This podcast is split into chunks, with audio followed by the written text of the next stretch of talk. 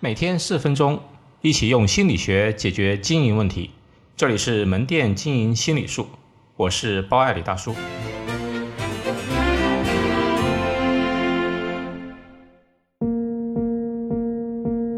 如何做好一份 PPT？承蒙厚爱，至今呢依然有朋友或者同事问我如何做 PPT，无法一一细讲与分享，所以呢特写一篇文章来谈谈我的看法。我认为，首先要解决一个心法问题，心法大于技巧。这个心法呢，就是一定要站在观众的角度看 PPT 的习惯。每做一个页面，都要问问自己：假如我是观众，我会不会觉得容易理解以及有趣，听得下去呢？如果自己都不喜欢或者觉得很闷，那么怎么能要求别人认真听呢？吸引观众有兴趣听下去是做 PPT 的核心目的，否则呢就变成自嗨了。那么如何展现吸引力呢？我提出了六大法则。第一，简约。我的观点是能删则删，删了再删，直达观众注意力的顶点。其实有的时候啊，一句话就足够了。比如信上帝得永生，还有像开国元帅树立。回忆啊，每次战斗前呢，他必须研究口号，然后再研究战术战略。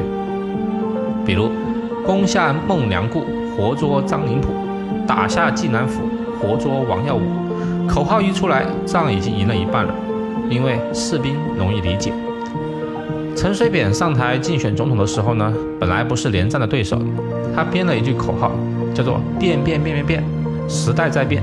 变变变变变，潮流在变，在全台湾呢都唱遍了。台湾人民意思变，竞选大局呢基本上就变了，因为选民容易理解。第二，情感，PPT 不要呢都是枯燥的数字、教条的叙述，那样呢没人会专注注意力太久。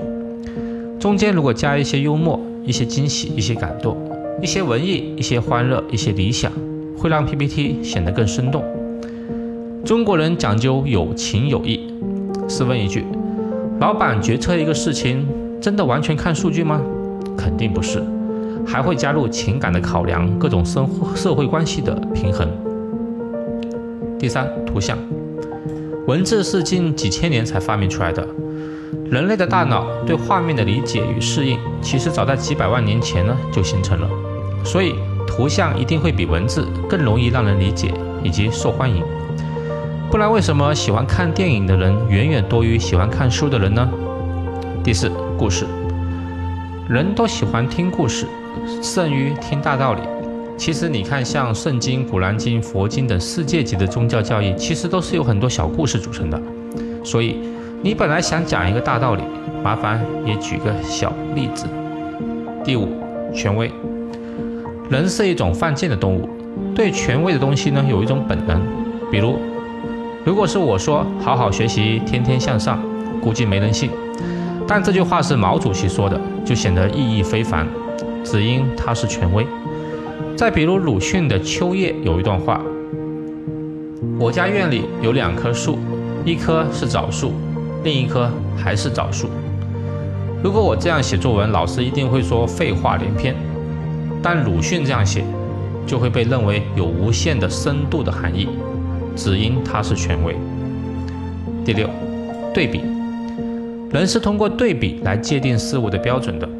比如你在五星级酒店花二十块钱喝可乐，并不觉得贵；但是在小店呢，花五块钱买可乐就认为贵的要死。如何突出一个女孩子有多美多纯呢？方法就是在她旁边放一个很猥琐的男人。最后，我想表达的是，虽然我也承认 PPT 所引申的演讲的重要性不言而喻，但我也谨记南怀瑾大师说过的一句话：会倾听比会说话更重要。奥巴马的口才够好了吧？但是人家在和任何人说话的时候呢，都会对对方说话表现出专注、认真、虚心、耐心的姿态，等别人把话说完，并予以积极的回应。倾听、演讲两者同样不可缺，这是工作很重要的两种能力。经验的分享重在抛砖引玉。我们一起努力完善自己一起加油。